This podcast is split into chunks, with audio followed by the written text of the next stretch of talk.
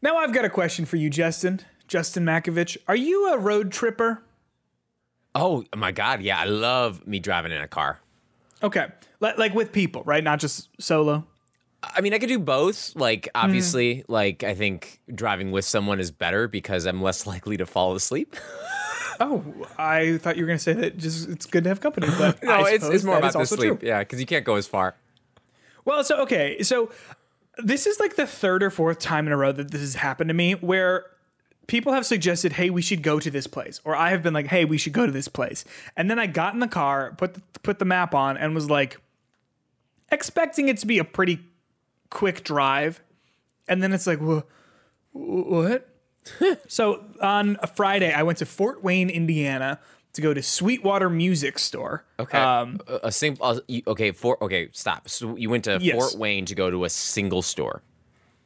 Sweetwater is like a huge music retailer. Oh, okay. Okay. Um, it's it's like a destination. Like it's it is a place to go. It's not just like you're going to a guitar center. It's got like it. Got it. Okay, that makes sense. you know, go to Frugal Muse. I'll drive. right, it- precisely right. Like no, it's it's like a destination to go. Got it. Uh, and I was like, yeah, Fort Wayne, Indiana, sure. What's that like a tight ninety minutes? Um, Fort Wayne is on the border of Indiana and Ohio. yeah. Yeah. It's So I got in the car with my friends and they pulled up the map and it was like uh, we were leaving at eight. And so I was like, yeah, I'll be there, you know, 9 30, 10 o'clock. No, it's it's a three hour drive. Um so that is like the fourth time in a row that's happened to me. I thought Cincinnati was a three hour drive. That's like a five, five and a half. I thought Elaine and I, we did this murder mystery in Ohio. And I was like, it's Ohio. What's it, like a three hour drive? So it was on the border of West Virginia. Oh, so it was an eight hour drive. I, I just think your bane, the bane of your existence, seems to be Ohio at this point. Like, I guess just these Midwestern states are fucking me up. Yeah, like I and here's the thing, like it's all on me. You know, like like this is 100% my fault. I've I did that to me, you Well, know. were you the only one in the car who was like a little bit hesitant about this drive? Like, if with it being three hours, or was everyone else like, yeah, of course? no, no, I not I wasn't hesitant. I just was surprised. Oh, Um, okay. and they they had all been to Sweetwater before. Got I was it. my first time traveling to to the homeland.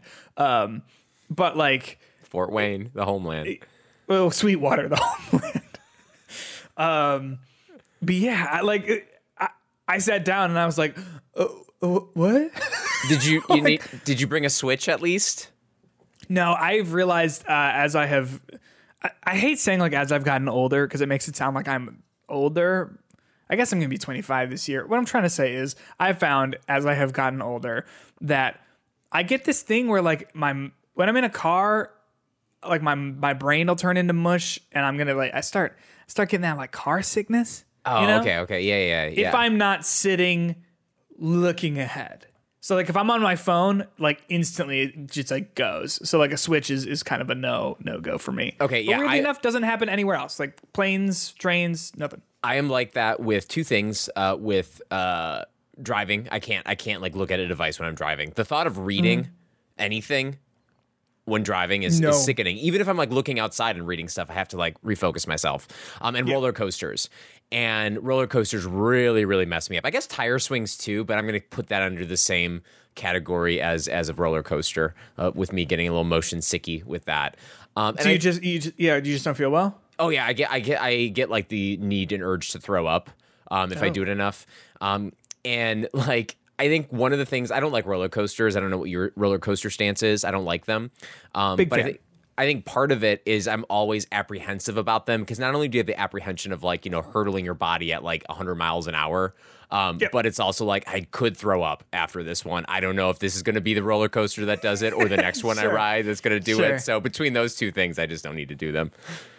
I'm a, I'm a very very big roller coaster fan, um, but uh, I I'll make sure not to invite you the next time I go to Six Flags. Okay, cool. I, I mean, I'd probably go. I'd be that. I'd be that one of to be like, all right, I'll wait down here with your stuff. And Oh, I'll, I'll see, like that's the thing. If you're cool with that, then yeah, you get you'll get that. and if it's a really busy know? day, I'll be sitting outside. I could bring my Switch. I'll sit down, play it, hold your coat. It'll be great.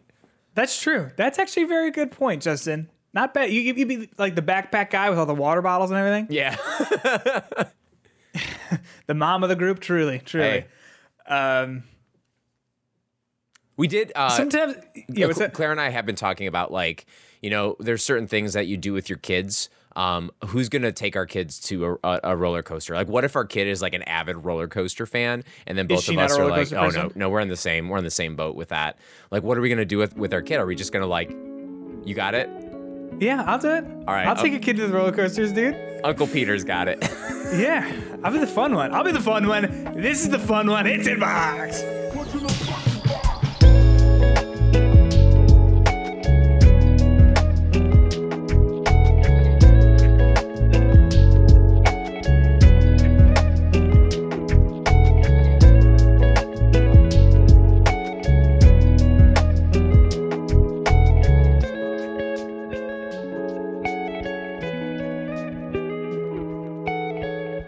What's going on, everyone? Welcome back to Hitbox episode number 119. My name is Peter Hunt Spitek, the roller coaster boy.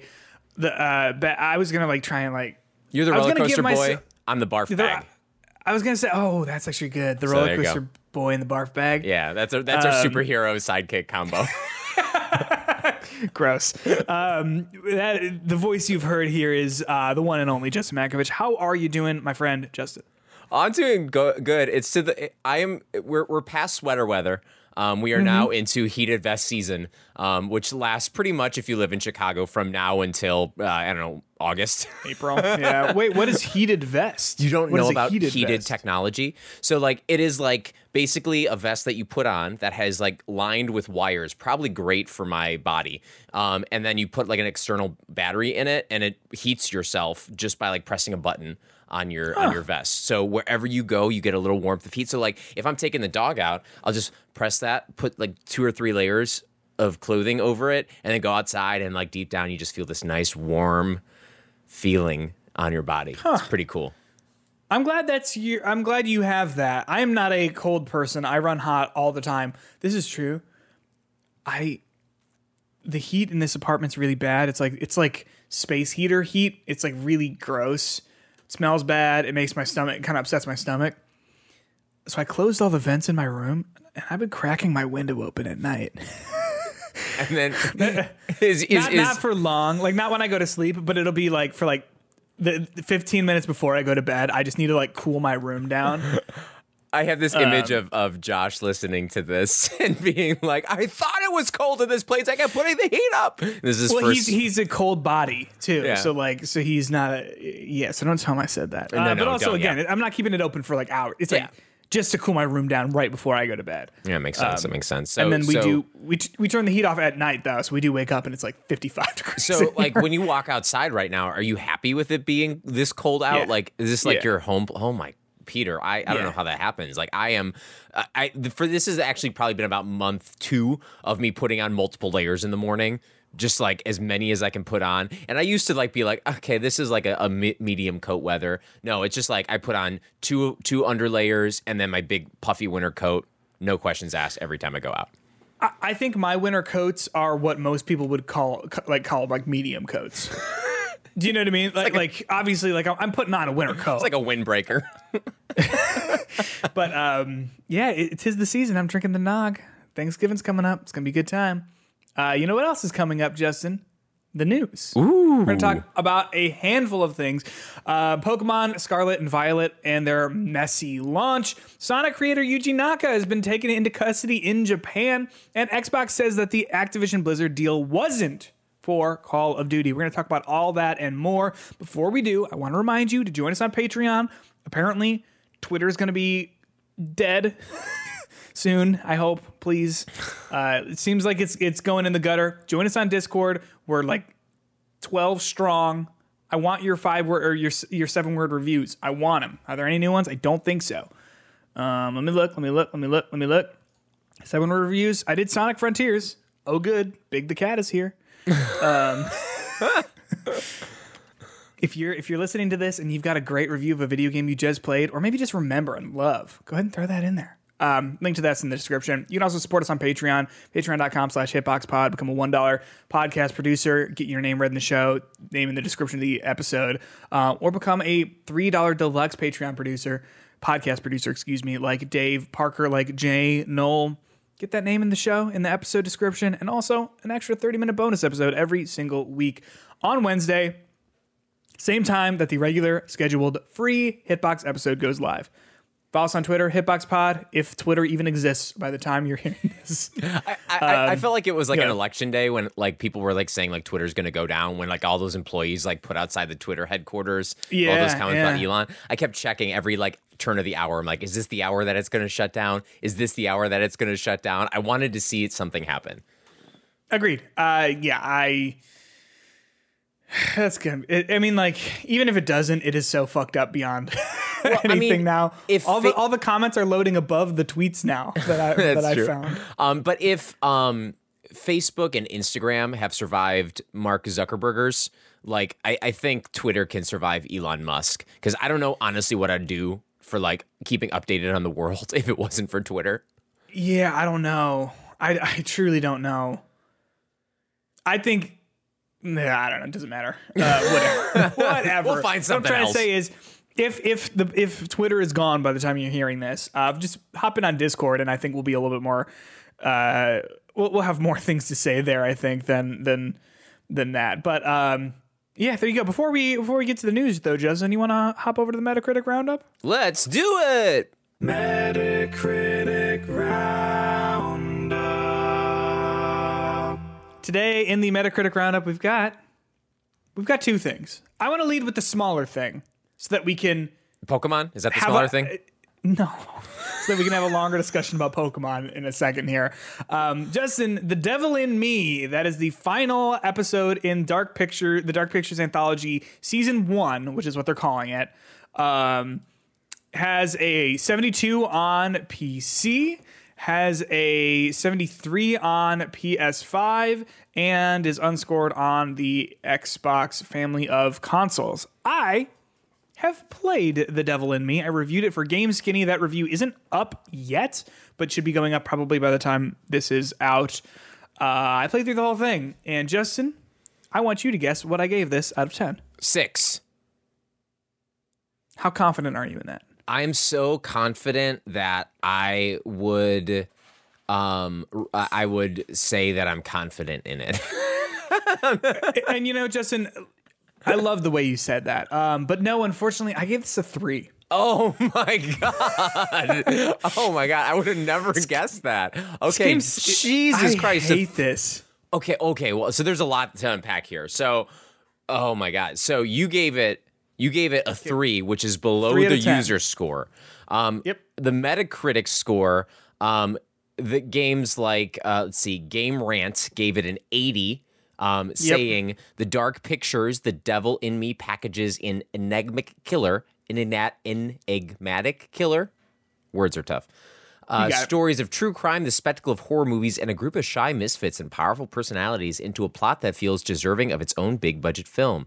It'll leave players questioning everything they know about the killer and each other, and yearning to dive in once again to see other endings, discover more secrets, and try to save everyone. And then we have websites. Let's see. Let, us see the, the full critic review here. The lowest critic review um, is a uh, Shacknews. Uh, Yeah, that IGN says- gave it a five as well. Oh, okay. Maybe they went for the IGN Spain gave it an 80. Um, let, let me look look quickly at the PC version. Maybe that's where the IGN review is here. Yeah, okay. So IGN gave it a 5 out of 10, and they said The Devil in Me's twisted murder castle setting provides the literal foundations for what could have been an exciting horror adventure, but pacing problems in an insipid group of potential victims makes for a slaycation that's low in stakes and lacking in any substantial thrills or hand wringing decisions to make. Peter, Yeah. why did you give it a 3? I, I worry that our listeners are like, oh, this guy hates everything. Because recently, I feel like over the past five weeks, video games, like my relationship with video games has just been like tenuous. We've been fighting a lot. I think it's ever since fucking Gotham Knights came out. No, uh, Scorn. it's been since Scorn that like I've been playing all these games for work that have just sucked. And I'm so mad because I'm missing the good stuff. I I I played maybe 20 minutes of Pentiment before I had to go to bed. Like like 5 days ago. And I was so mad cuz I was like reading it and I was like getting so into it and like I want to play that, but I don't know if I can. and then playing p- fucking Pokemon too, which we'll talk about in a minute. But like okay, so oh gosh. I love Until Dawn, and I really liked The Quarry. And I feel like the Dark Pictures anthology has taken some pretty big swings in terms of breaking the mold of the usual of like the the thing that Until Dawn and The Quarry did, which was like classic teenagers in a horror movie, right? The uh, Until Dawn is kind of like a slasher movie, um, and then it, which uh, gets some cool twists in it. And then uh, the quarry, what do they call it? There's like a there's like a good like line where someone says it's not a it's not a thriller, it's a creature feature. Like Okay. that's a great Yeah. it's a great like monster movie. You know what I mean? The Dark Pictures anthology has not been any of those like really well defined like horror like genre tropes, right? It's been it's been taking some pretty big swings. This one is about a group of a documentary film like studio that makes like true crime stuff, just like just like the cheesiest like most like exploitive true crime stuff. And they're making a documentary on H.H. H. Holmes, who was a serial killer in the in Chicago, I think, in the late 1800s. And basically they get an invitation from someone who has made a perfect recreation of the H.H. Holmes murder castle because H.H. Holmes apparently ran a hotel, which is why, how he found his victims and, and was able to like capture them and stuff like that. So basically, they're invited to a um, uh, like a perfect recreation of his house, and the peop the, the host of this place is nowhere to be found after they show them around initially, and um, the the wait staff of the hotel is all like animatronic robots, and then someone wearing like a big H H Holmes mask and outfit comes and tries to murder the whole the whole crew, and that's what the game is. It's just trying to escape that the house. It's fucking nonsensical. The characters are just terrible. The acting is really, really stiff and dry. I think it's the worst looking of these games, like in terms of the facial capture, in terms of the environments. Um, basically, what ha- a- what happens in every single scene is you bumble around some rooms of the hotel, picking up random documents and and stuff like that. Uh, and then when you go to leave that particular space, you get a little cutscene of the characters like opening the door and walking through. And then the camera lingers on the empty room, and then the murderer, H.H. H. Holmes guy, steps in, being like, oh, he's following them. He's so close. And then you get a scene with eight jump scares in it where it's just a chase scene between H.H. H. Holmes walking very slowly towards them with a big knife or like an axe or something. And then they escape or they don't, depending on either the quick time events or where they need the story to go. And then it all just starts up again. And it, it- this H.H. Holmes murderer guy comes back with such like predictable consistency that it is fucking hysterical. Like towards the end of this game, him showing up, he's in like nine different places at once. And I'm not like I, I don't want to spoil this game because I know people like this, but there's nothing f- going for this game in terms of a narrative. There like like there's all these questions that the characters start raising about like what's actually going on. And i'm not going to tell you what's actually going on but the because i don't want to spoil it because it's a new game and whatever. But the answer is like the answers are so profoundly uninteresting and so profoundly like disappointing that i'm kind of like why would anyone ever even it was it was a waste of time. It was a waste of time. It's just jump scares which are effective but it's not scary, right? Like like there's a single scene in this game that I think is scary. Um and it's it's where you are play as like the audio person in this like little TV crew and you um put like your headphones on and you're you pick up your microphone and you're like, "Hold on a second. I hear someone screaming in the distance." And so you're walking the halls of this hotel, all the lights go out and you're just walking around. The only like light you have is from like the screen on your little camera thing and you're just listening in intently for the microphone. And then as soon as like the shoe drops, then it's just this stupid like these stupid chase scenes. I don't know. I, I thought this was just a completely uninteresting, unfun experience.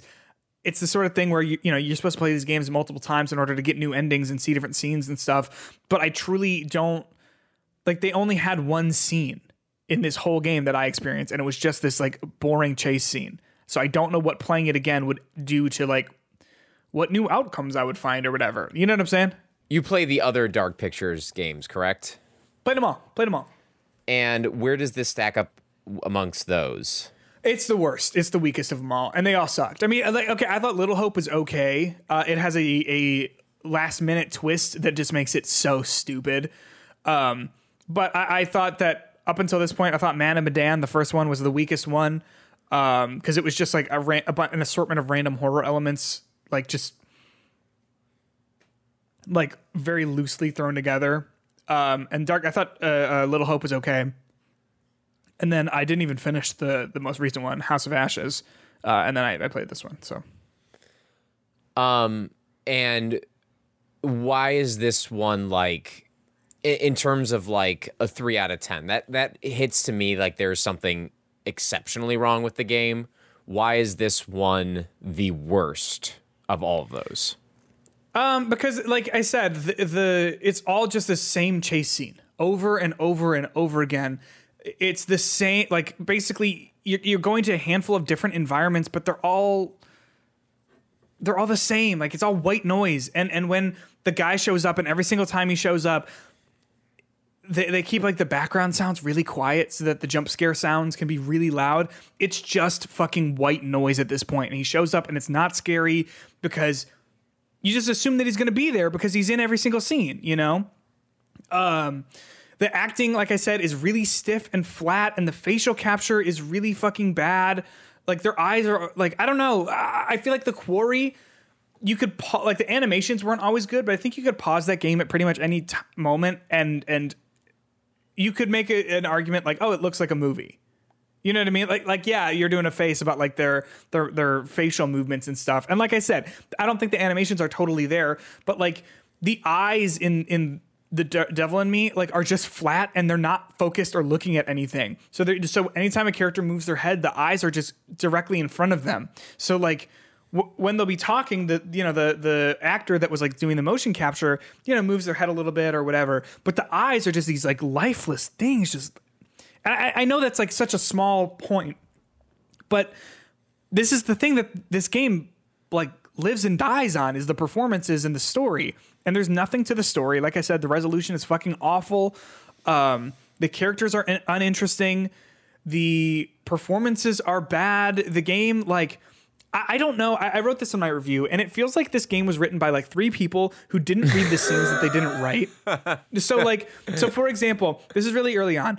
Two characters are talking about another character, uh, and and they're speaking very un- unkindly about them. And then that other, that third, the person that they're talking about reveals themselves and reveals like, oh, I heard all that you said. And and he yells at them, and then he's like, we're going to dinner. Like, come meet us when you guys are ready. Like, it's very clear. Like, he came out, he yelled at them, said like, fuck you guys, you guys suck. Thanks for like having my back, you know. And, and it's one of those moments where like you can either have his back or not. Um, and then he he you go to dinner. And so like the next scene is you guys at dinner. You had just had this this interaction with him. And then out loud the two characters when they're sitting at dinner are talking to each other wondering if that third person, if they think that that third person heard what they said, all the negative stuff they said. And it like the answer is like yeah, he talked to you about it. like I don't like like Yeah, yeah. It's just it's, obvious. it's not even yeah. right. It's not even one of those things where like you you know how like in in a lot of these choice choices matter games, like you can sort of see the seams of them, like because they have to like while your decisions can impact the story, like a lot of the scenes need to start and end a specific way, and so that sometimes causes like characters to not act the way that maybe they are supposed to based on your choices and stuff like that. It wasn't anything like that. It was just straight up like this is an error. Like like the whoever wrote this scene didn't know that in the last scene that that happened. And and that's not the only example of that. It's just like a really really solid example of it. It is not a game that I think you can get invested in in any of these characters because they all suck. They're not like they're shallow. They're not like interesting they they aren't likable. They're like profoundly unlikable. I wrote in the review that like they're so unlikable that anytime any of them die, it's like a little victory. Because it just means they, they're gonna shut the fuck up. like That's I the fucking hated this game. I hated this game. And it's disappointing because like I love the quarry. I love Until Dawn. Like I'm in their corner. It's just that like it's so bad. They added this like improved like traversal abilities so now you can like climb over like desks or like crawl under a thing. And first of all, anytime you crawl under something, it's like, okay, get ready for the jump scare. In the same way that like anytime you like God of War style squeeze through a wall in a horror game, it's like, well, get ready for the fucking jump scare that's about to happen at the end of this. Yeah, yeah. Like, but th- but that mo- like mobility stuff is in service of nothing. Like, there's like small little environmental like I'm gonna put the ma- most ass- massive air quotes I can around puzzles there are. Like, it, it's all in service of nothing. You have a little. Each character has an inventory of like a handful of items that they would have in their pockets or stuff, which is like a cool idea, right? These different characters are gonna have different things on them, but it's basically just a glorified version of like what flashlight do you have? So like one character has a lighter. One character just straight up has a flashlight. One character is using his camera flash as the flashlight, which is a cool idea, but it doesn't go like like nothing happens with any of that. One character has a camera that I fucking do not know what is for. It it doesn't work. Uh, it basically you pull out the camera and like it's the game tells you like oh when the lens turns green when you're looking through the camera lens like that's that's a an important thing to take a picture of. And so I was starting to think like oh maybe like because later in the game they, they said like make sure you're taking pictures and, and, and recording the things that are happening so that we can show it to the cops. And I was like oh that'll be kind of cool like the pictures that you take uh, are, are going to be used as evidence you know against against at the very end of this game. Nope, it's just I, I don't know what it's for. It doesn't work very well. You can't really move the camera. It's like zoomed in way too far. It's oh my gosh. I I was so disappointed in this game. Yeah, yeah. Anyway, So this was the you said the last in the first chapter of Dark Pictures anthology, this was the end of season one. season one. So season two is coming out. What do they they need to do to fix this series? Um, so what something I think that really works about Until Dawn and The Quarry is that the main characters are teenagers. So I think I am much more willing to forgive cringy dialogue because I can I can ratchet it up to being like, oh, it's intentionally cringy because it's teenagers, you know, or also like, oh, it's intentionally cringy because it's part of this genre, right? This like slasher genre, like these are cringy movies. Uh, also, I'm I'm willing to forgive like when characters are fucking stupid, like because they're kids, right? Like kids in a terrifying situation, yeah, they're gonna be really dumb because they're kids.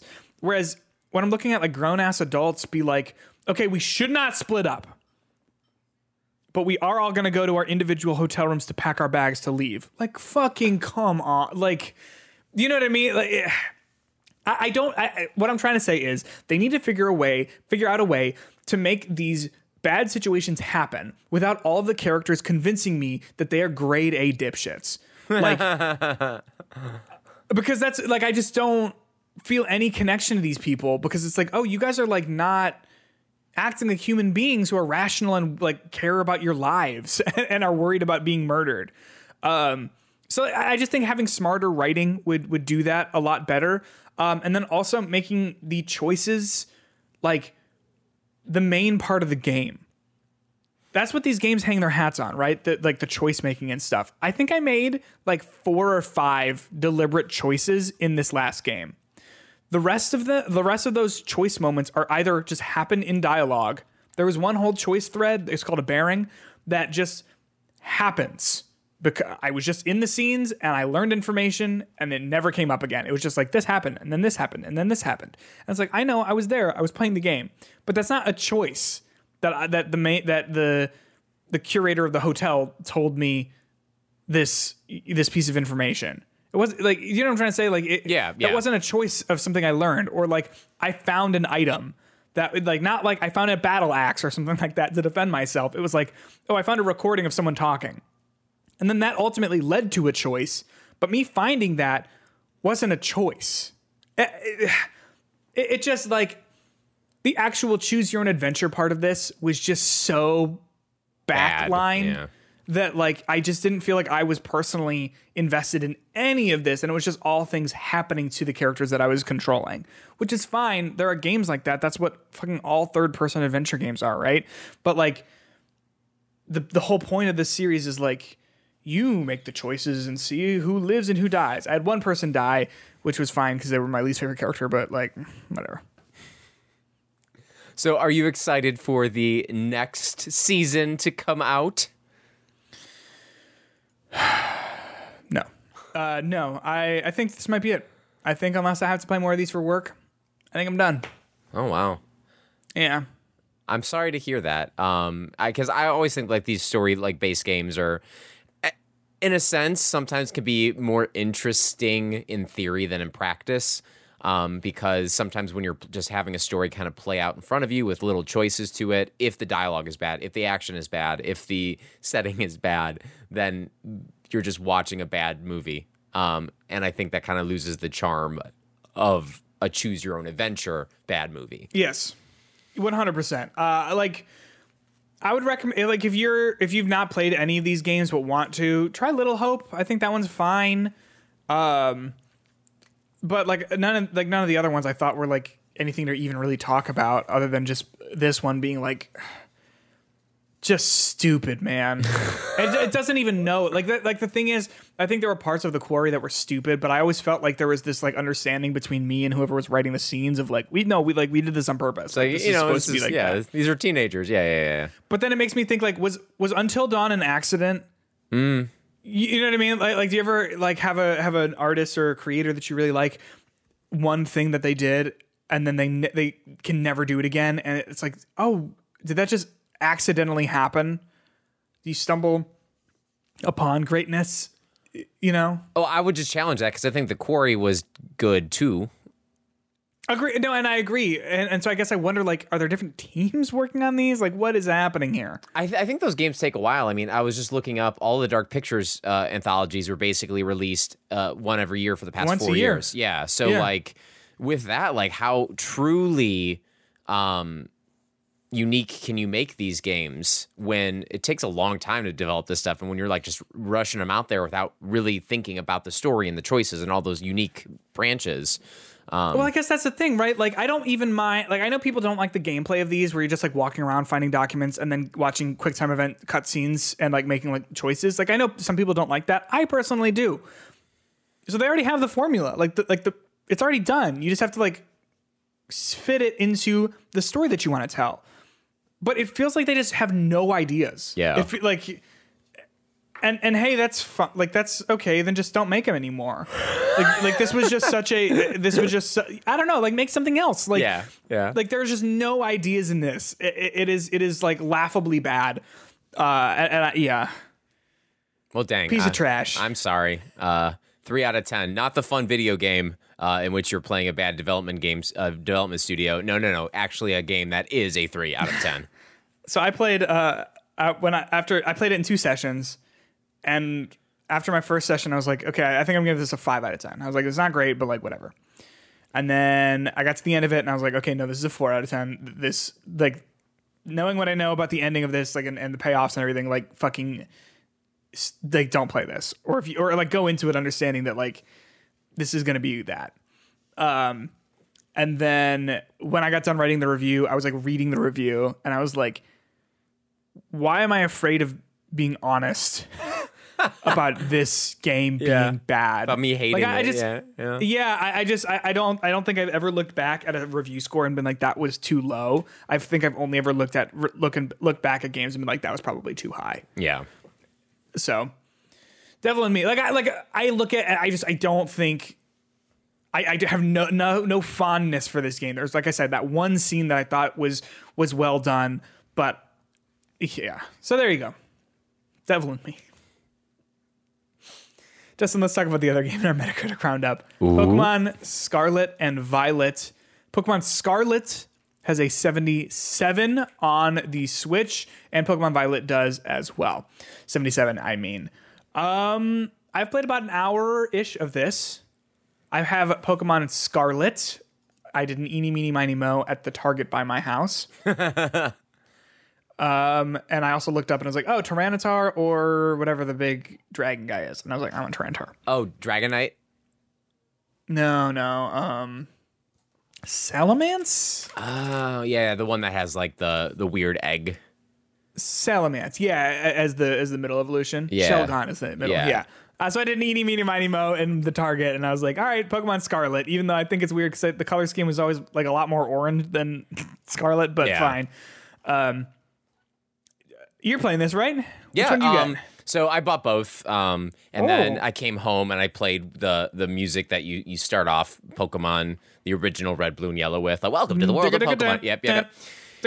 And, um, I walked over to uh, my fiance and I was like, "Which one do you want to pick?" And we'd already kind of talked about it. And at 1st Mm-hmm. she was like, "Oh, I'm going to pick Scarlet." I was like, "Great, awesome. I'll be I'll be a Violet boy."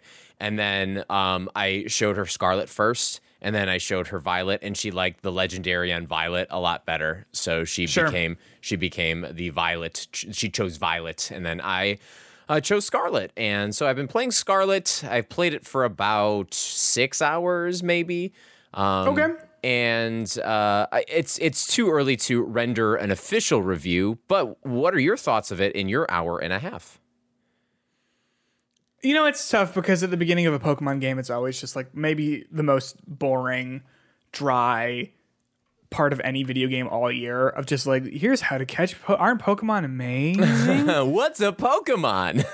I'm gonna have a character friends. slink into into frame and just like talk at you, telling you the most basic dialogue, and then slink away. I'm having Arceus PTSD when you're explaining it. That- but like that's the thing. Like I want to talk about how these compare. Um, but like, you- how, here's how to catch a Pokemon. And I was like, oh gosh. Um, so like I, I'm not I'm not that far into it, right?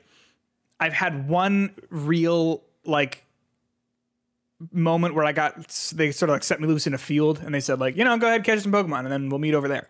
Um, so I, I've caught a handful of, of these little fuckers, and um, I I like that part of it. I like the the wild Pokemon. They're all just running around like in Arceus. Um, it's a little bit different where you're not. Uh, they're not like uh You're not able to run around like you could in Arceus during the battles, um, but you're also you're battling. Were you able to battle po- the wild Pokemon in Arceus? You were right.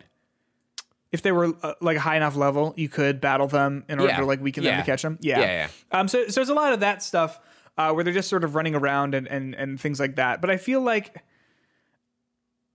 uh, I, think they they figured out a good way to make it so that you can, um, like quickly battle things. So you can either throw your Pokeball at it so that you can engage yourself in the battle to catch it, or you can just throw a Pokemon at it and com- uh, make it use as like one like overworld move at a Pokemon, and then it will just do an auto battle for you real quick, and it'll come back either being like it won and gained this much EXP, or it'll be like you got fucking ass kicked. Like it is. This thing is not in good shape. Uh, I, I chose a Fuecoco named Chorizo, which he's just a good guy. He's a good, good dumb idiot. I love him. I know, I know. Um, I also chose Fuecoco, uh, and part of part of the reason, like I figured, like how could I not? But he reminded me so much of my dog in that opening scene where you get to meet all the characters. He was the only one that had like a unique personality that I was like, okay, this dupe, this dupe is on my team. Um. So, yeah, that's that's, That's, been that's my your- experience. those are initial it. impressions. So for my initial Yeah. impressions with it, um, I like it a lot. I think there's a lot of good things about it. Um, I so I, I played every Pokemon generation except for Black and White, Black Mm-hmm. and the the sequels to those, and then Sun and Moon. So I've been pretty much up to date on everything with the exception of those two generations. And um, oh wait, no, no, X and Y too. So maybe I'm I'm I'm speaking out of my ass here, but I love Pokemon. So I, I there's Yeah. three generations I missed. Um, I plan on going back to them. I actually have a Sun um, purchase that I'll be playing it one day when I feel like opening up my DS. Um, It's a fun one. and uh, I gotta say, I really enjoyed so much about Sword and Shield. Um, I think that was a really good, like that. That was a really good game in the genre. I think it did a lot to make it accessible. I think it did a lot to uh, make uh, like reinvent what the formula was. There was a lot of different things to do, a lot of old, but a lot of new. Um, primarily when I mean that, uh, I think the linear nature of the story about focusing so much on just the gym battles, but also having still like going from town to town, but then having these this open world area that you got to explore kind of really changed up the formula, and it really made the post game a lot of fun for me.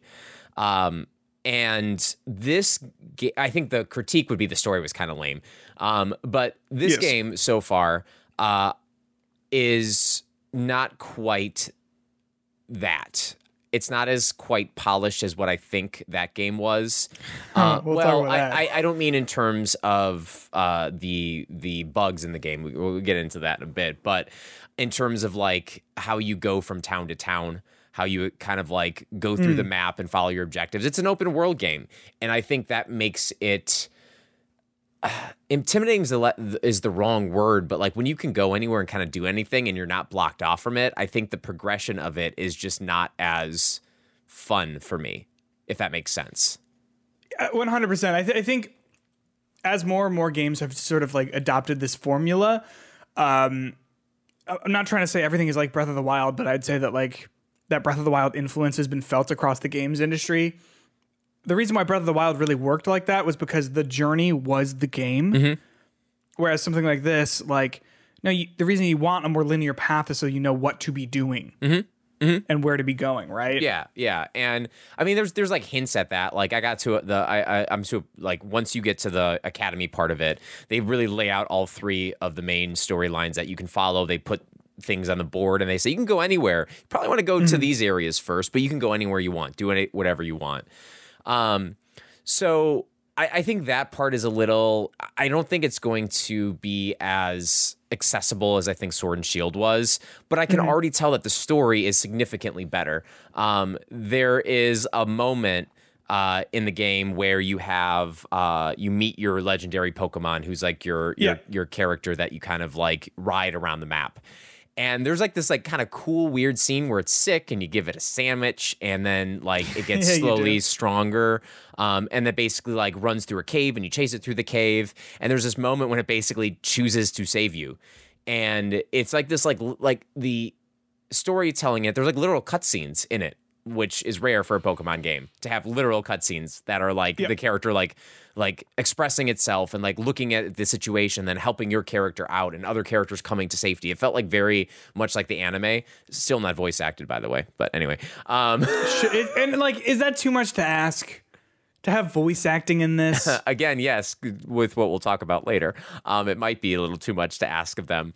Um, but then, like in the open world itself, it really isn't that much fun.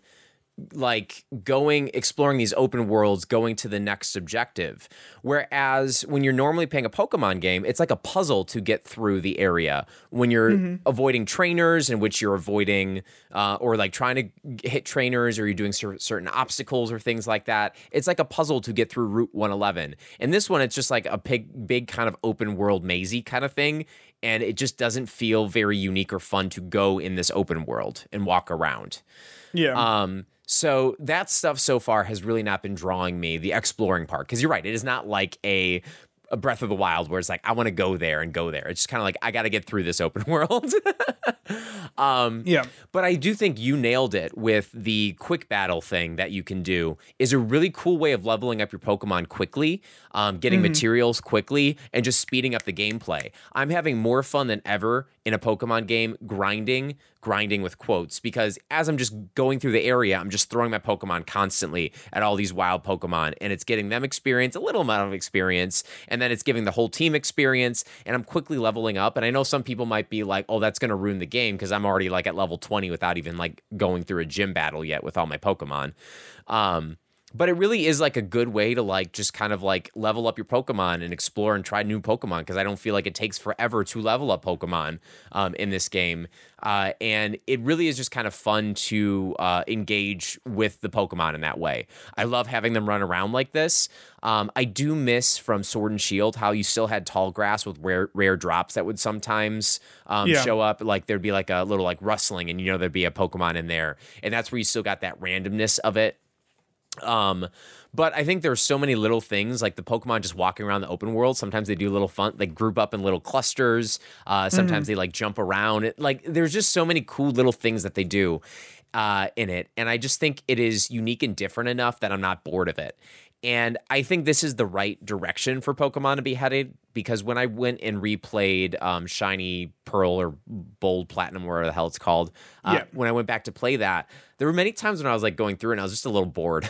and I was like, Yeah. uh, I don't know if I want to do this anymore. I don't know if I want to level up and ask all these things. And this one's new, it's refreshing. And as a Pokemon fan, I'm really kind of enjoying filling out my Pokedex because it is kind of hitting that sweet spot between uh, a mainline Pokemon game and Arceus. And I know you didn't like Yeah. Arceus, but I really liked how they had so much about the collection of it at the forefront rather than necessarily battling it. It was about getting all the Pokemon and find like catching them a different way to fill out your uh, Pokedex. And this one, it feels like it's a lot easier just to go around, find those Pokemon in the overworld that normally wouldn't be something you would interact with. You would avoid, like, oh, another fucking Zubat. I don't want to like fight this thing. But if you just do a quick auto battle, you get materials for it, you get some little XP for it, and it happens in seconds without it interrupting you traveling across the map. So it kind of makes the moving around feel more worthwhile than having these random battles slow down your progress and really kind of slowing Yeah. down the pace of the game.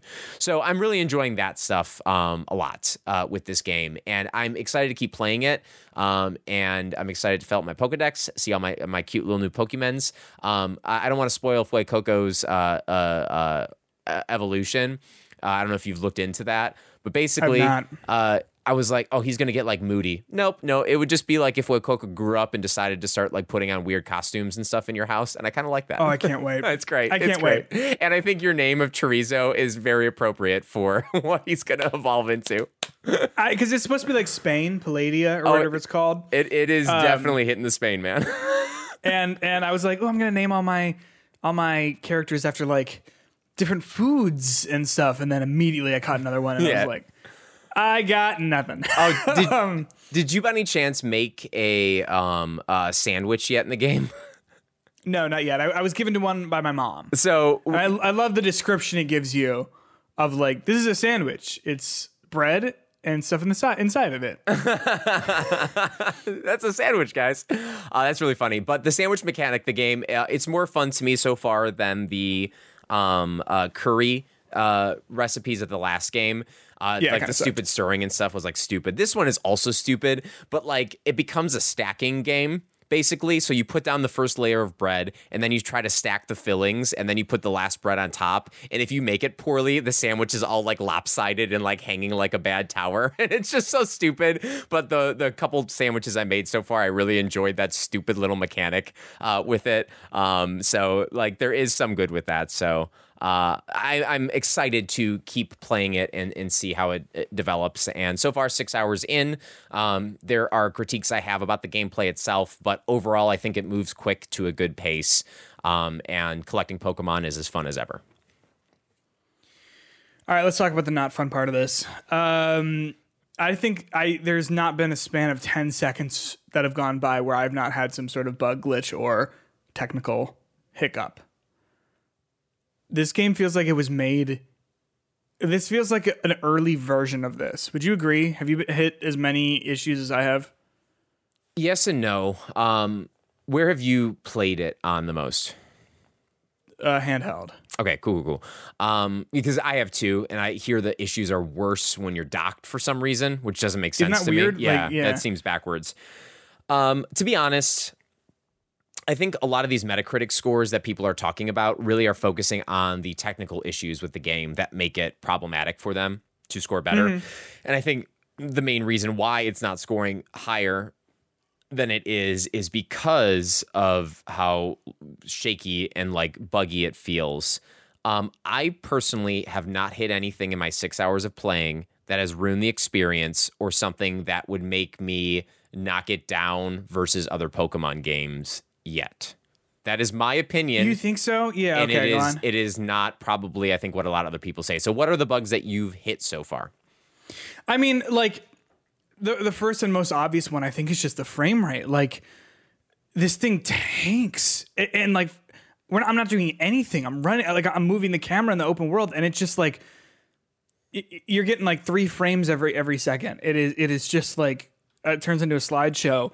Um, when you go to select I took a video of this. When you go to to select your starter Pokemon uh and you like interact with that particular Pokemon, all of the textures in the world, like there's like a like 3 seconds where like the game freezes, all of the shadows and everything disappear and all of like the the finer detail and all the textures just completely disappear and melt out.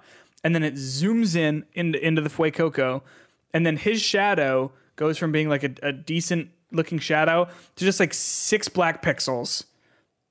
And then the text pops up and like crawls across the screen. Like it is it is one of those things where i'm like yeah i guess this doesn't like technically ruin the experience. Like i still understand what's happening here. Like this game is still playable but it reminds me of fucking sonic frontiers where it's like how is it this bad, you guys? Like, did no one play this? Because obviously they knew that this was an issue because I, I can't go, like I said, 10 seconds without there being some sort of frame rate hiccup, texture issue. The pop in is terrible. The the animations are really like are really slow because of the the frame rate.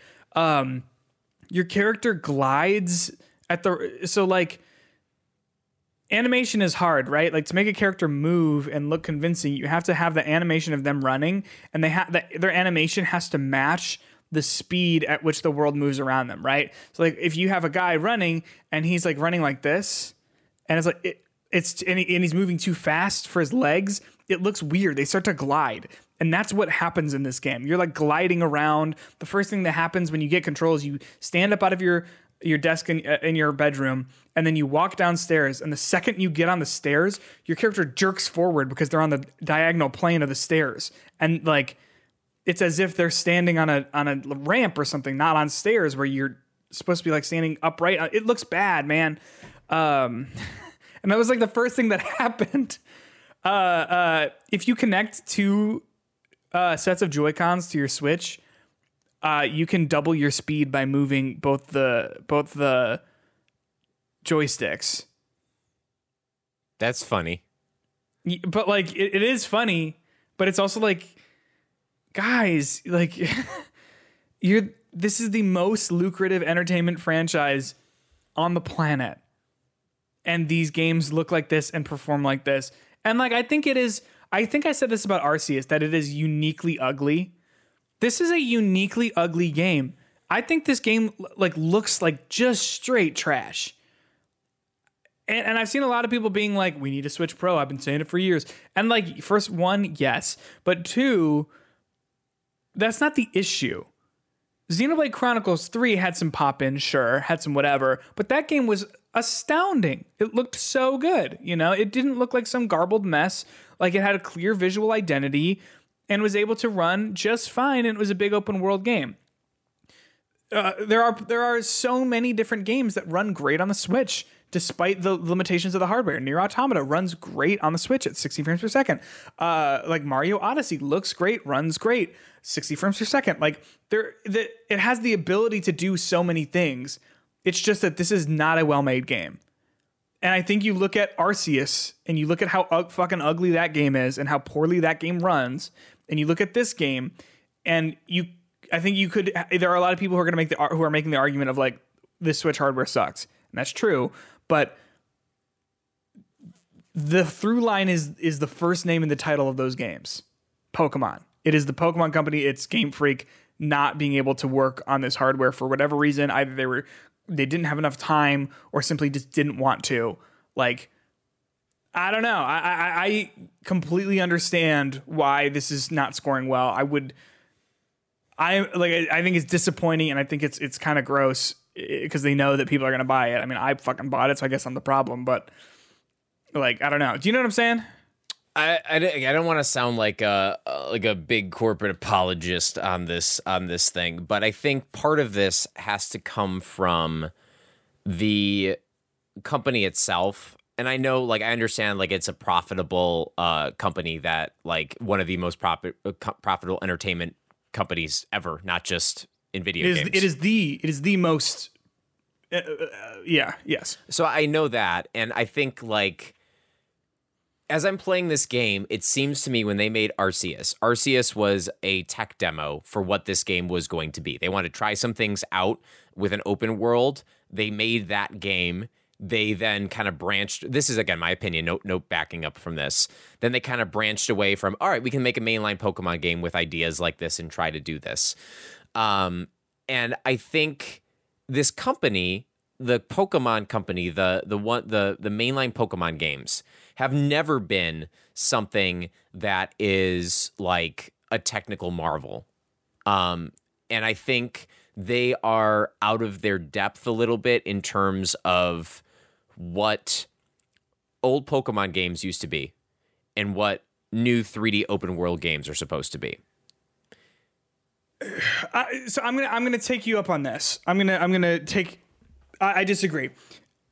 Those old Pokemon games were running on handhelds, and they looked great. They were sprite based, and their sprites were so like there was so much personality in them. And even towards the end with Black and White, I know you didn't play them. I didn't either. But the the sprite work that they do that it used to be that like all the the character sprites, like the the Pokemon sprites, were just like a single image, right? It might have two, so that it could kind of look like it's moving, but like it was it was just standing there.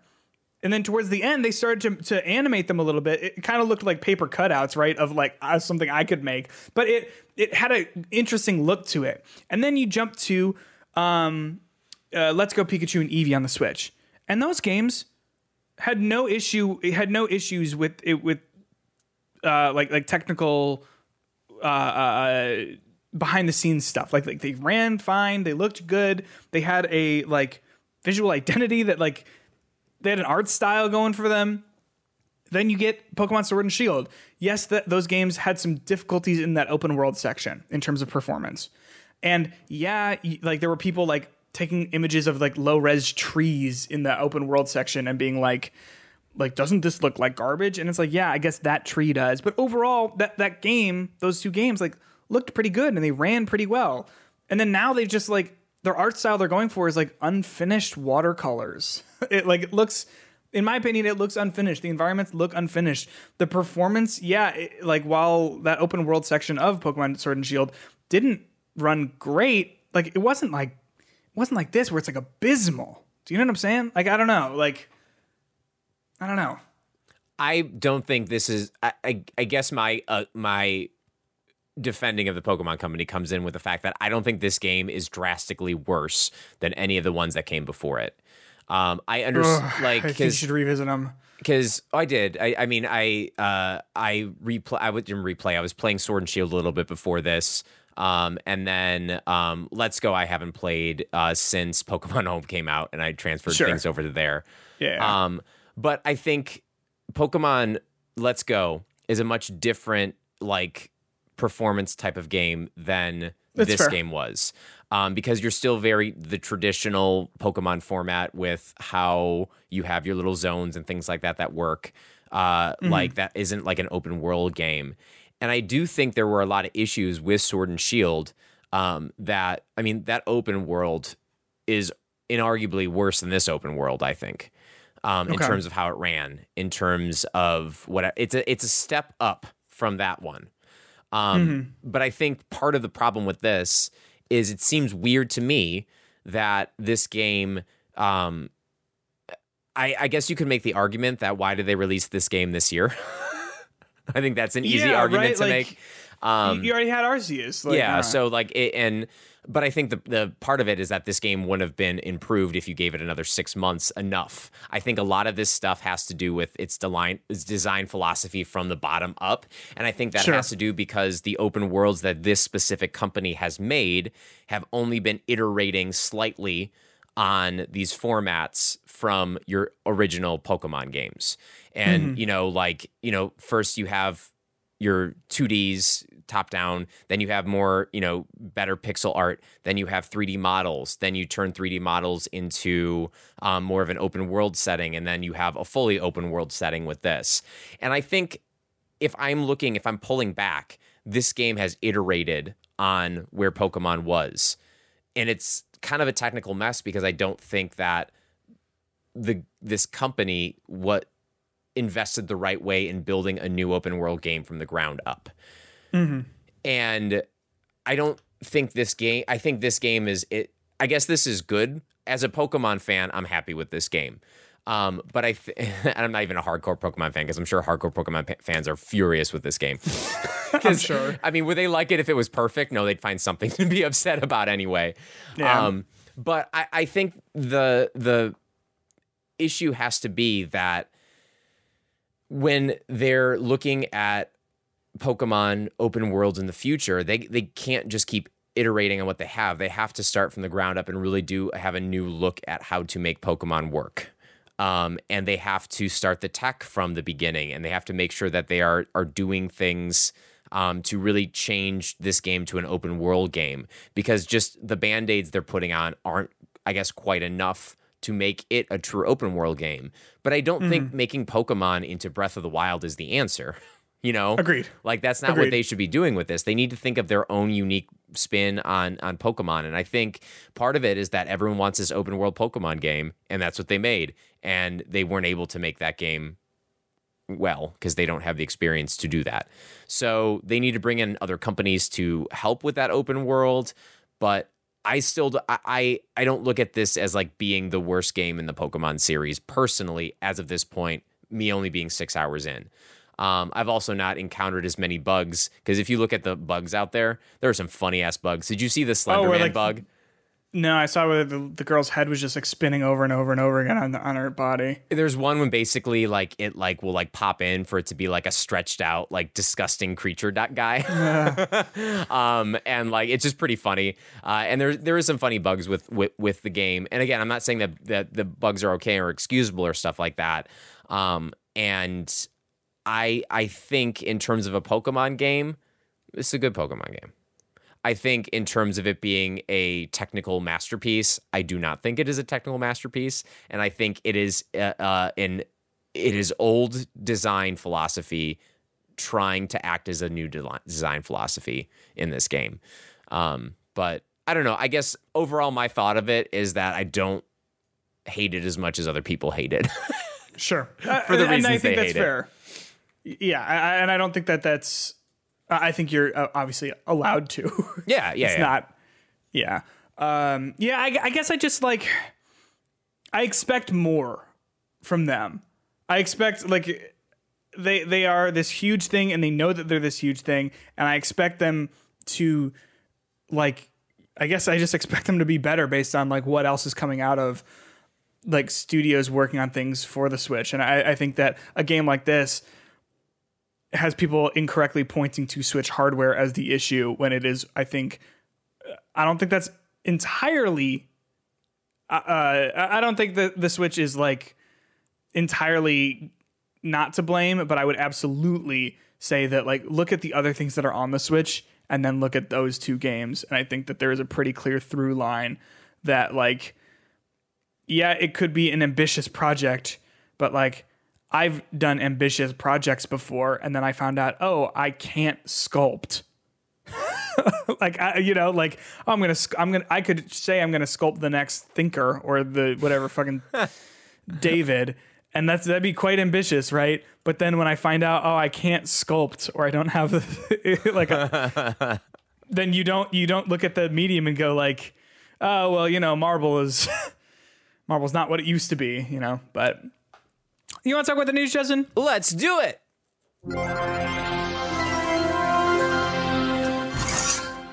Blizzard Entertainment is a company that we've talked about a lot in the past. We're going to talk about a little bit about today. Uh, the big thing about it is that its servers and its games are going to be pulled from. Uh, they're, they're not going to be available in China after uh, anymore, following a dispute with NetEase over licensing. Uh, this is a story from VGC titled "Blizzard Games Set to Be Pulled in China After Dispute with NetEase Over License" by Andy Robinson. Uh, and it reads this: Blizzard games are Blizzard games are set to be shut down in China after it was unable to come to an agreement with current license holder NetEase over renewing its current deal. It's said when its current deal ends on January twenty third, twenty twenty three. World of Warcraft, Hearthstone, Warcraft three Reforged, Overwatch, and the StarCraft, the StarCraft series, Diablo 3, and the Heroes of the Storm will all be suspended. Blizzard Entertainment has had licensing agreements with NetEase since 2008. Diablo Immortal's co-development and publishing covered under a separate agreement between the two companies and won't be affected. Um, so that's interesting. I mean, like I know that China is a huge market for um, a lot of the games that Blizzard does. So, so what do you think about this? Uh, about it just sort of them all going away, pretty much like that, uh, in an in a region as big as China. Yeah, I think it, to me it seems like they don't care that it's gone in there. And No, like, isn't that weird? Yeah, like it's just kind of like, hey, you know what? We have uh, all the all these all these uh, people who will no longer be able to play this game and give us money. Um, and I guess maybe that's a good thing. Um, I know there's a lot of concerns with uh, businesses over in China and like having China like money influence so many markets and with how problematic their government can be and things like that. So maybe Yeah. this is a good trend that they're doing this, but it does seem like this is they say it's not going to impact their bottom line. I can't imagine that being true. I mean, it's China. It's huge. Like- and, like- and gaming in China is huge. Yeah, like I, I Yeah, I don't know. I just feel like this is something that I wonder if this is a beginning trend in the industry. I wonder, and I know like at this point, um, this is not like Microsoft's influence on this too. It's not like Microsoft is coming in and being like, "Hey, we're gonna like change our company. We're gonna start making better business decisions, making better partnerships." No, this is like Activision Blizzard making this call, right? This is them saying that this is not going to be uh, happening in in China. Nothing to do um, with. Um, nothing to do with uh, that acquisition and stuff like that. So this to me seems odd in a lot of different ways because you would think they would make choices to make the most money possible. So I wonder what these negotiations were about and what specifically fell through on them. But I think this is just kind of an interesting overall industry trend, and maybe this is something that we'll start to see more um, in the future. What do you mean? Like uh, Companies places- companies cutting ties with China um, overall. I wonder. I wonder if it's a if it is a China thing or if it's a this NetEase company thing because NetEase is like their yeah, licensing holder and stuff like that. So yeah, I wonder. And I mean, Yeah, I perhaps yeah. perhaps they will be making uh, other others um, other uh, changes um, uh, later and like eventually come back in China with a different company maybe. Um, but uh, wasn't there like um, I'm trying to remember uh, reading a story? Um, wasn't there uh, a mobile game that NetEase was going to be making that was canceled recently?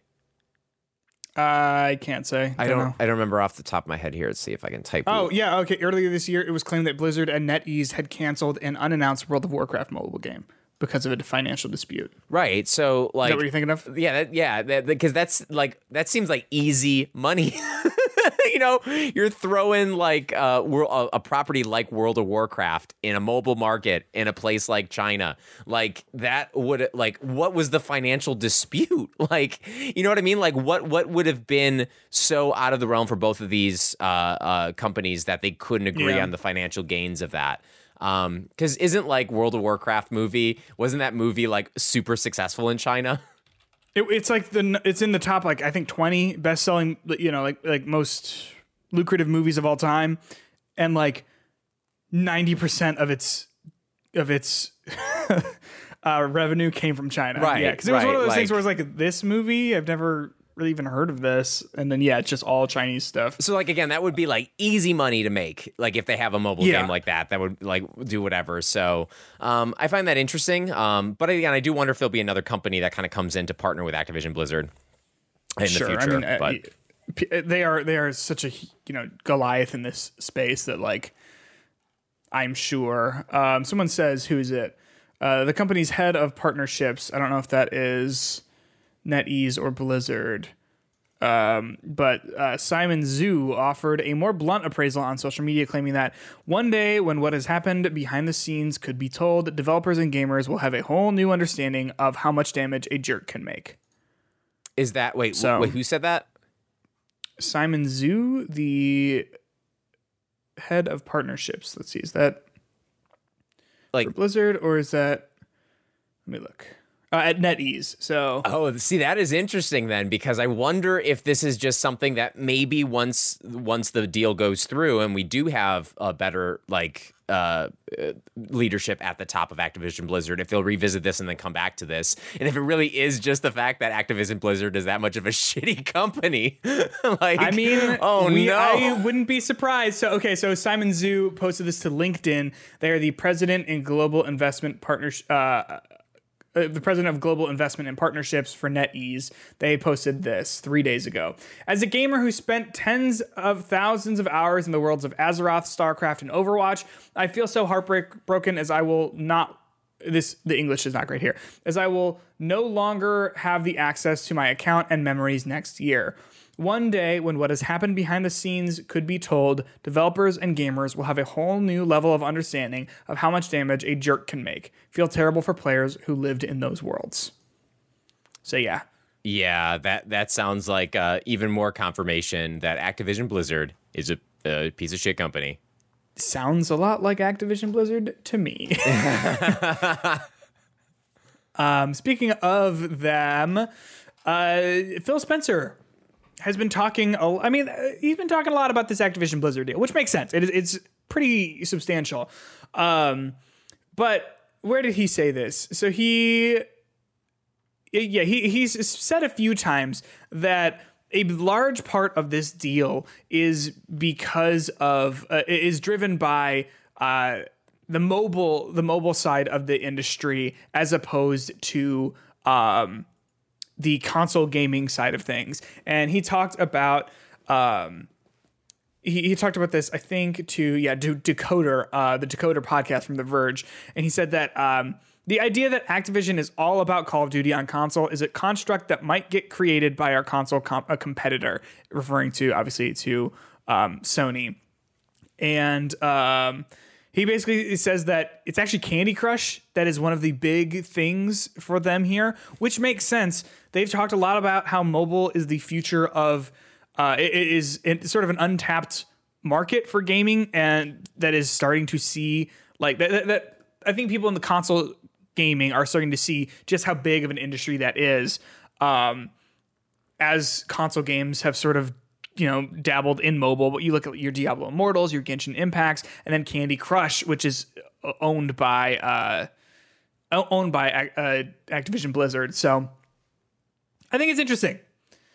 Um i would believe that in a second. Yeah call of duty makes a lot of money like a stupid amount of money but like hey if you're looking to grow and to like expand in terms of like where your money comes from like Sony doesn't have any mobile games.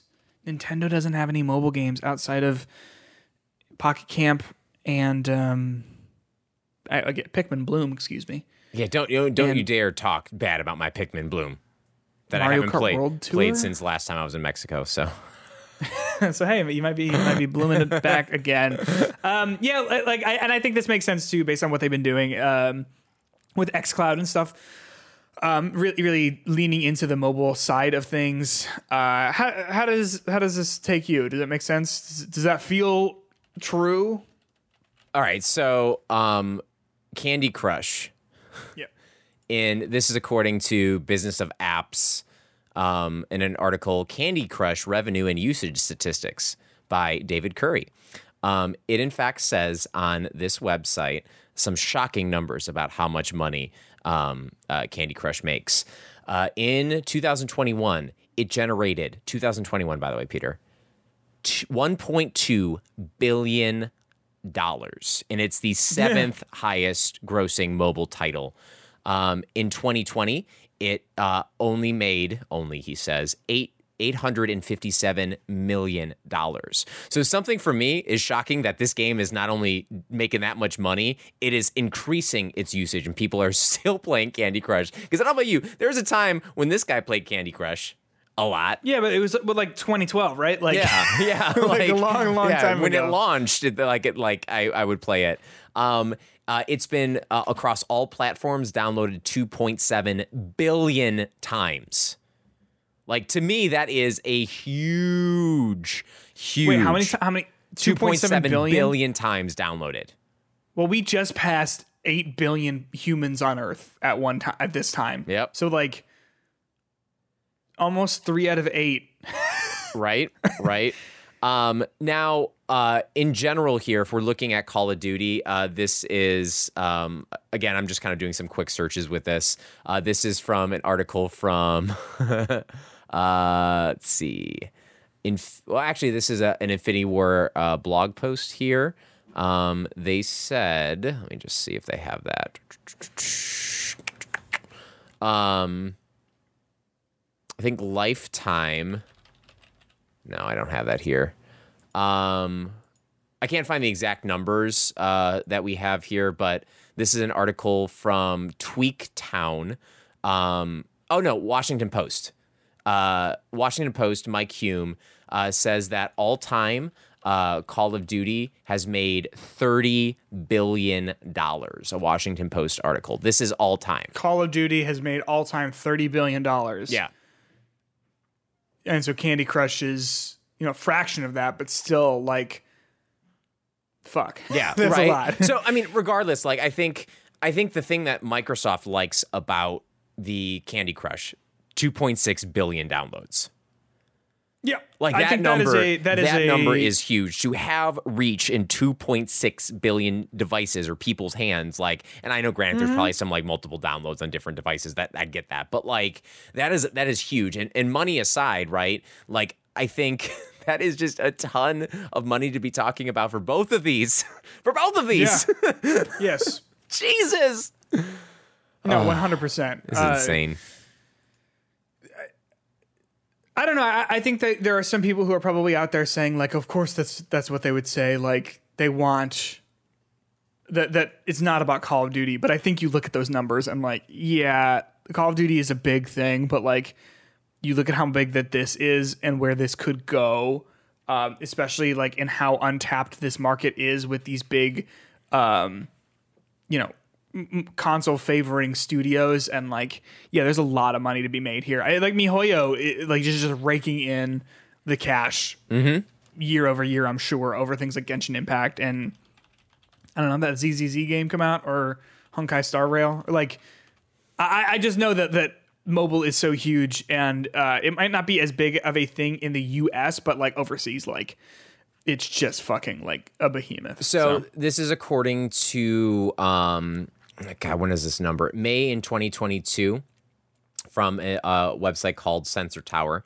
that says um Genshin Impact surpasses 3 billion dollars on mobile and averages 1 billion dollars every 6 months.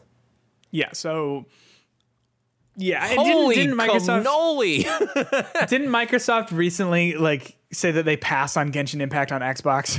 Oops. yeah, and, and they were like, they were like, oh fuck. So I mean, like, hey, yeah, make that mistake twice, you won't. You know, like, good luck. They're, like, they're not they're not interested in, in letting that happen. Yeah. even a little bit. Um, but which I, I think makes sense. Man, I But- wish I had like just, you know, a fifth of that. I'd be super dude, happy. I bought a lottery ticket for the Powerball, two billion dollars. Did you win? It was it you? I I did not. I Oh, did okay, not win. cool. Go- well, um, I mean- Justin, if I made, if I won two billion dollars, I would make it so you never had to work ever again. Oh, that's really nice. I would have just at least asked for like uh, an Adobe like cloud subscription so I could actually get some of their like Uh, pre-done I guess the problem is like you want me to. Then I'd have what like three hundred dollars left. it's so Like it's a big ask. It's a big ask. But uh, for you, Justin, of course I'd do it. No, I didn't you. win. Um, you would know if I won, I probably would have heard. and and this this podcast would know if I won. People listening would be like. Why? Why does the audio quality sound like way better? why the- is this being beamed into my brain? The thumbnails are amazing right now. Like I just didn't believe they could have such a jump in a week. Yeah. Um, but I will say I bought that lottery ticket and I was like, I, the, I had a lot of, I, I spent two dollars on it and I had a, a hell of a time envisioning what I would do with two billion dollars. you know what I mean? Like, like, like I had a very good time like thinking about what I would do with that.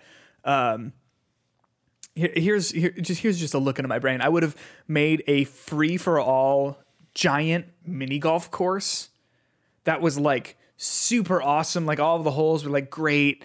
Um, and like I said, free entry.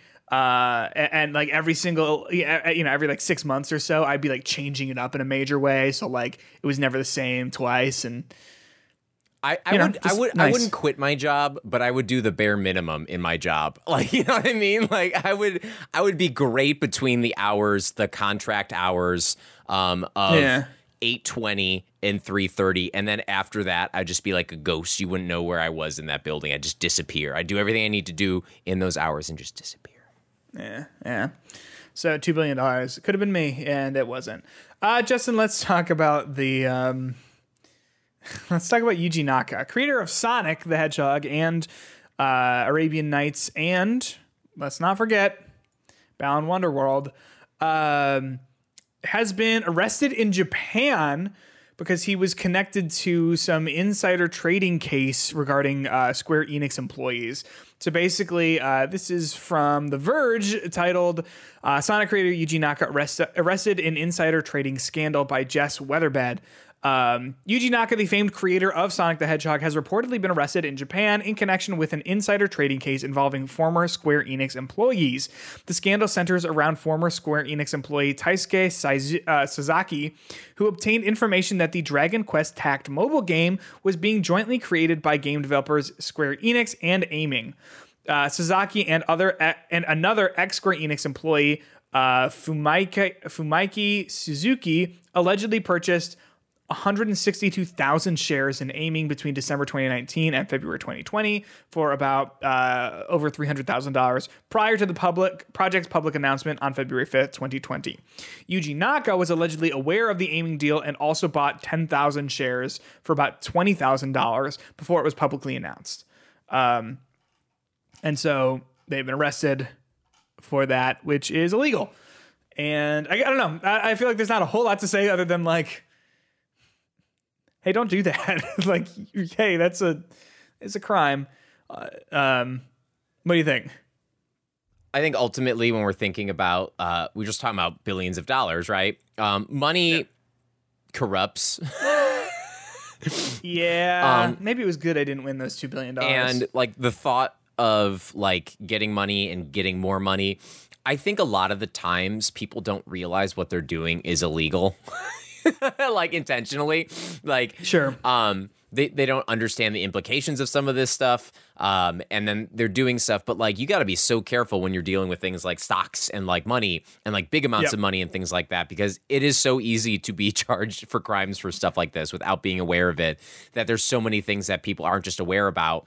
You would hope someone like Yuji Naka would have been aware of this, um, and that you would hope I really hope it was an accident and Sonic's dad wasn't just like, you know, someone who's been doing this his whole career of trying to make money off of this kind of stuff.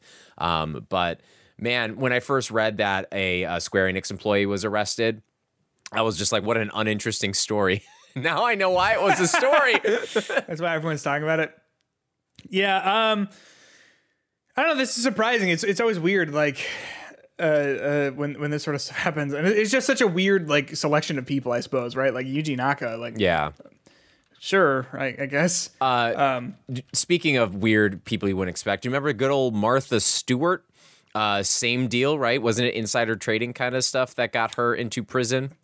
thought it was cocaine possession, but it could be inside trader trading. You know what? To be honest, there's a very fine line between cocaine possession and insider trading. Wait, like hold on. Now now I have to know. Okay. Uh incarceration. Um Wait. Yeah, I'm on- Wait. I'm on Wikipedia. Oh yeah, stock trading case and conviction. Um Cocaine was just how she got through prison, right?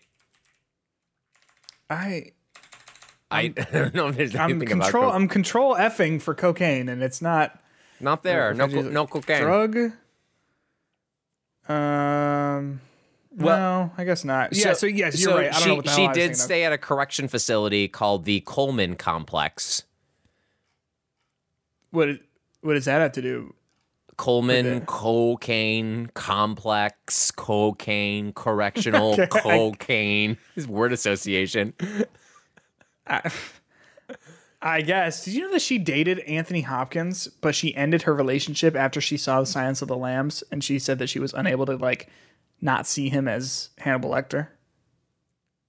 I mean, she was probably like, I thought it was weird when he was like nibbling on my ears, and I felt teeth once. oh, gross! oh, oh, that made me feel weird. Yeah. Um, yeah. So there you go. Um, Martha Stewart, ladies and gentlemen, Yuji Naka. Uh, I f- yeah, Yuji Naka, will- the Martha Stewart of video games. Is that who? Okay, that's obviously not true. But who is? Now, now that you said that, now I need to think about it. The the, the Martha Stewart of video games.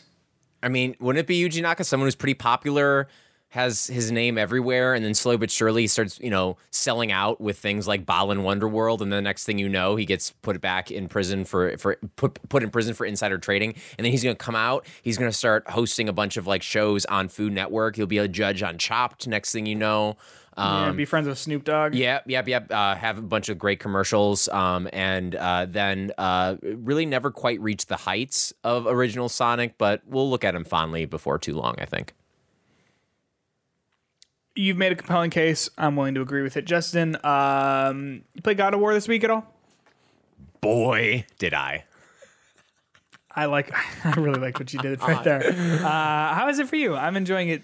I'm still enjoying it. Um, I played another uh, like eight hours from where we were last time. Um, I've kind of just streamlined story wise. Um, whenever we get to a point that it's like, oh, you finished this main story beat. Do you want to continue with the kind of engaging story, or do you want to explore this uh, this river in this boat and find some uninteresting side quests to do? Uninteresting is maybe the wrong word, but like, it feels like these side quests are so like diverting you from the actual main story in a way that I just don't want to play them at all. Yeah, Um, that's how that's how they are in the first one. To be honest with you, a lot of those side quests are very much like you you hear you like you do it and then you sort of sit there and you go like, okay, and like was that I do think there's so many more in this game. agreed? There's so- I've not, I've not re- really done a whole lot of them, but yes, Yeah, there, there's so much more like extra stuff in this game, and there was extra stuff in the other one too. Um, but like, I feel like f- for whatever reason, because the first game story was a very simple get to the top of the mountain. This Yeah. one, it's just kind of like the world's about to end. Yep. But before that, do you want to go over here and explore? like, you know, like all of that kind of like just doesn't take me there because it, It's that same problem with like uh, with like cyberpunk when it's like you're dying, but also do you want to go clubbing? yeah, exactly. yeah, Like, yeah, yeah. So like, it's know. just it's just not dr- dr- bringing me in yet. Um, but Yeah. it is like making making me like predict towards the end, and I'm pretty sure that you know much like the last game i'll be able to play afterwards so i don't know if they're going to be like a, a point of no return point where they save you before the final defeat with what happens with your character but i don't think there would be anything wrong with me coming back at the end of the game to actually finish these side quests and uh, continue them once i can start actually thinking about uh, like my character build other than just like trying to do the strongest thing possible. Um and maybe i'll go for the platinum. I don't know but i'm really enjoying the game. Um the story itself is uneven. I think a lot of the times uh, there's a lot of moments in the game when there's something that it like you didn't need to go to a place to do a mission. It'll be like a 40 minute mission that you go through, and it's like I didn't need that. Like it, it's like I need to get this thing. Then you go get the thing, and then it's like, all right, now we can go back and do the thing from before but then we need to get this thing. it's just like so many of those things that keep taking me away from the basic main story that I want to find out about, which is what the hell is happening with Ragnarok. Uh, yeah, I would I would agree. I, I like the the diversions enough, but um, there's a there's a, a an extended section. Uh, um, it's been two weeks. Uh, Like I'm not doing any end game spoilers. Like it's just mid game. I'm not gonna I'm not gonna get into it. There's an extended section um, where you are uh, getting to know one character really well, uh, and it's it's like an hour and a half, and it probably could have been about half that because it's like okay, we don't need to go. But I, it, the game goes a really long time without doing any combat, and it feels like, oh fuck, we need to put some combat in this. So yeah, let's go clear out this sinkhole, I guess. and ride on the back of this elephant thing, which we've all yeah, done like before. Mm, we've all done yeah, that for before. way too long. yeah. Um, before getting to the story stuff, but Um, and in, I'm liking it. But in in addition to that, I think part of the the my problem with the story of this game is it's done still in the one shot, and they do some clever things to kind of like insinuate the passage of time a little bit more where i would assume it's not it doesn't like by the end it doesn't necessarily have to have been like seven consecutive days. Like there could be weeks that pass in in, in some of this stuff and still they still Sure. have the illusion of a one shot.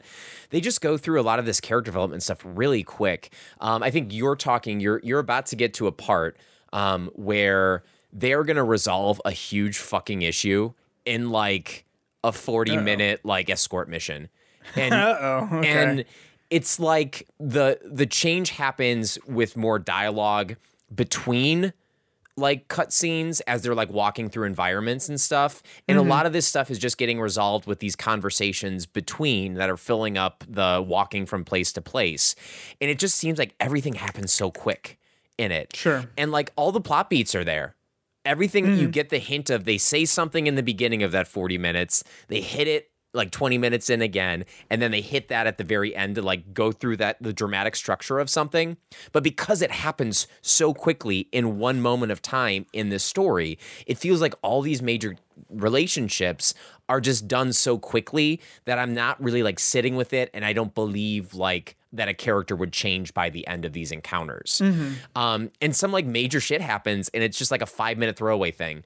And it's like, oh God, that was a big moment for this character, but it just was like such a minor part of it. Um, Yeah. So I think some of the pacing of the character development is still not great. But where I wasn't sold on the main narrative as much last week, eight, 18 hours in at this point, I have been sold on the main narrative of the story. Okay. What's going on, I think specifically at the beginning with uh, the basically the conflict between your group of characters and Odin is really interesting and really good. And I want to find out how that resolves. And I think because I'm so engaged in that, every time I have a side quest that shows up or a part of the main mission that really doesn't have much to do with the main mission, I get upset because I'm not heading towards that narrative climax that I want to find out about. Um, what are you thinking about now? Uh, we were talking a little bit before about combat stuff. What are you feeling about the combat in this game versus God of War One? Um, you and I were sort of saying like before we started recording how it, it's a little tough because it that combat in the first one is good, but I think it is it runs out of steam pretty quick. Uh, and then you know you get the Blades of Chaos, and then it it sort of gets a new steam to it. But I I still don't think that it is.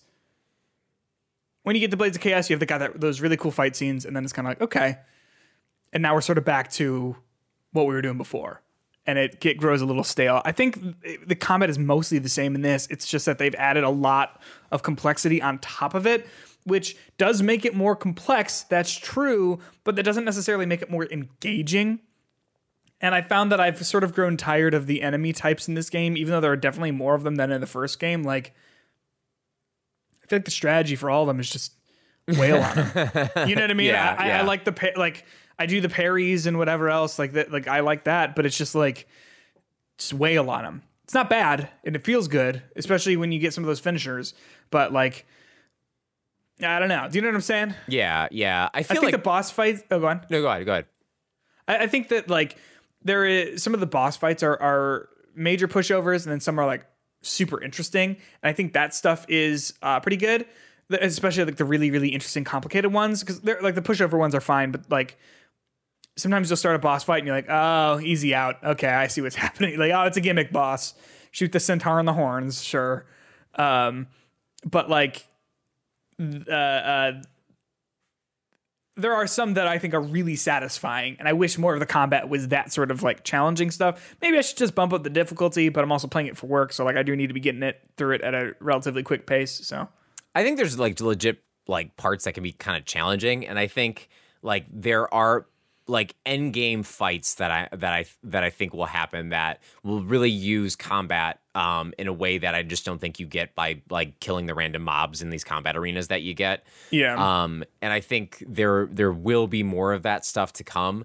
And I just got to a part of the game that kind of changes combat up in a very significant way um, that I think is refreshing enough that it's added a lot of cool little things to the game that I think it's it's definitely better than the first game, but it's not as much of a change as I was hoping for. Because I think I was Sure. talking about, I was thinking there'd be much more like uh, you know, a uh, like a build you could do or a, a combat Yeah. loadout you could do. Yeah, you can like use different runes and stuff to kind of change your character, but it still feels very much like once I get comfortable with this thing, this is what I'm going to do. And there's still so many fucking things to upgrade that you got to pick a It's- lane. Otherwise, you you're gonna be like out of like level, and you're not gonna be like upgrading yourself appropriately. So I've just kind of been like my the pre-order armor set that I got. I've been wearing that the whole time. I keep upgrading it. I don't know if it's the best one, but it's the one with the highest stats right now, so I'm gonna keep that. Right. So I don't really feel like I need to constantly like change my armor pieces at this point. I just upgrade what I have, and then I'm happy with that. Yeah. Yep. So uh, I'm I'm still liking it. I can't wait to see where it goes. And if you say that, hey, not that you're not making that argument of like, oh, it gets good at 18 hours, but It the fact that you're saying it, does start like it, It picks up changes a little steam, bit. Yeah, yeah, yeah. It, Yeah. It, it, it changes combat a little bit in a good way. Then then I am certainly looking forward to that. Um, so there you go. God of War Oh, Ragnarok. and, and can I say one more thing? Else? There were just some some Anything. some slight As moments many things as you want. where Kratos has like these real like moments of vulnerability. Um, and there's one point I was like, are they gonna are they gonna make Kratos silently sob in this scene? and like the fact that I was even having that thought about Kratos in a God of War game, I think He's a much more complicated character in this one than in the first one, I think. Because I think he's had the time to stew on everything that's happened with Atreus. And so I think that his unwillingness to change and in the first one just seems like a character like that's just like who he is. Whereas in this game, his unwillingness to let Atreus really like grow into who he is and like foster that curiosity of like who am I in all like what's my place in all of this? Kratos' unwillingness to even like entertain that question, entertain that thought, I think is a lot more motivated in this one. Whereas in the first one, not that that was a big question, but the just the idea of like no Atreus, I don't want him to have to deal with any of this, just seemed like a resolute decision that he made. Whereas in this one, it seems motivated by the actions of everyone else, which is something that I I, I think it makes him just a lot more interesting to like hear from and see. You know what I'm saying? And I, and I, I do think in this one too, we see him fighting with himself a lot more. Uh, Yeah. There's a lot more about, and I know this is kind of hinted at. Like, this is not missing from the first game, but him being afraid of becoming what he was in this game, Yeah. and like it is kind of. I I just think that they're just doing some really cool things with his character. I really like what they're doing with um, Atreus and his relationship in it. Uh, there's lots of good stuff with the story. I'm not saying every beat is rushed, um, but uh, I, I think there is some really good writing in this game. But I think what I'm seeing is the one shot nature of everything is hurting some of that narrative development a little bit. Uh, can I also say, uh, with a background in theater, some of the blocking in these scenes are is bad. I'm sorry. We should not be watching a scene where we're seeing the backs of four people.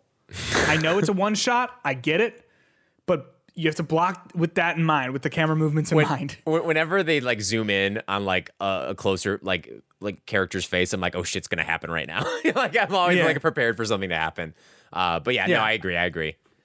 I like. I'm sorry, and I get it, and I get that you're like, and it, it works ninety percent of the time, but that ten percent that it doesn't, it's like, oh no. hey, like, what do you think the chances are that there's going to be like uh, a scene in here um, where Atreus is like being like held down, and then Kratos is on the ground, and then I don't know, let's just say Odin comes in with like a like a golf club to and like starts walking over slowly to Mm. Kratos, um, and then.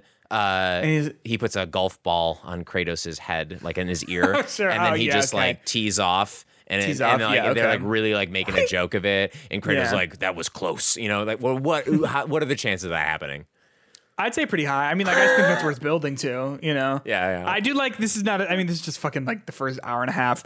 Um, uh, something happened. I don't remember exactly what the context of this is. Something happens, and Atreus just goes shit, and then later they're talking about it, and Kratos is like, "We got to talk about your language here," and he's like, "And he's like, isn't that not wrong? Like, I don't know, like." It's not warranted, and Kratos is basically like, "Is that really what you wanted your last word to be?" yes, yes, yes. I it, love like- that. I love that. and it's sweet. It's sweet. Like in addition, while there is a lot of the heavy like, you know, the world is ending sort of conversations going on, there are also these like small little moments of like, no, Kratos is still a dad. So, um, and now every time Atreus says shit, and I'm kind of like, oh, oh, is that what you want? Anyway, uh, hey, that's our show. Thank you so much for listening to our podcast. Uh, go ahead and join us on Discord. Again, link to that is in the description. Patreon producers, the deluxe uh, Patreon producers, Jay Knoll, Dave Parker, potentially you, getting, you know, 30 minute episodes every single week on Hitbox Day. I don't even remember what we're talking about today, but I'm excited to do it. You know that I'm excited to do it. Oh, I do remember. Dead, Dead Space. Space. How would you forget? Out of all the How games, could I forget? You forgot Dead Space. We're talking about. I can't believe that I'm not wearing my Dead Space shirt right now. It's because I wore it the other day, uh, Friday. Um, but yeah, uh, we're, we're go ahead and support us there if you like. If not, follow us on Twitter at HitboxPod. If Twitter's not around anymore, Discord's where to find us. Um, am I forgetting? Am I forgetting anything, Justin? Oh, uh, I am forgetting this. Next week is going to be kind of a weird one. Not a weird one, but just uh, not your typically scheduled episode. Justin's going to be out of town, as aforementioned. He's going to be in uh, Mexico. Cozumel. Where'd you say? Cozumel. Cozumel. Cozumel. Um, see, that sounds awesome. I am jealous. Um, although I was just in California, so like Yeah. slide doors. Yeah. Um, anyway, um, next time you're in Cozumel, you just let me know. I'll, I'll get a little plane ticket. And I'm down. do some co-op Pokemon or whatever. hell yeah. Game just, hell yeah. do you think that game just breaks when you do a second player? I've not seen anyone I talk am about so that. afraid like, to even like try. It was rough in the like a- last it- game. This one, I like a 404 imagine. error screen. Yeah. Oh no. Uh, anyway, uh, uh, so because Justin's going to be gone, we are going to have an episode next week, but it's going to be uh, it's not going to be a news episode. We're going to be taking a look at the uh, Game Awards nominees more in depth and um, doing our predictions for that. So look forward to that. Should you be uh, interested? If not, we'll be back to our regularly scheduled show the weekend, uh, the week after that. So that is again. So the that Game Awards show will be going up on the 30th, and then the next regular episode of the show will be on December 7th. Wow, we're almost in December. Woo! Am I missing anything, Justin? Nope. You got everything. You nailed it. 100%. 10 out of 10. 3 out of 10. 10, 3 out of 10. Dark Pictures, Little Hope, or not Little Hope, uh, The Devil in Me. Thanks so much for listening. We will catch you next week. Always remember old games are old. Bye. Bye.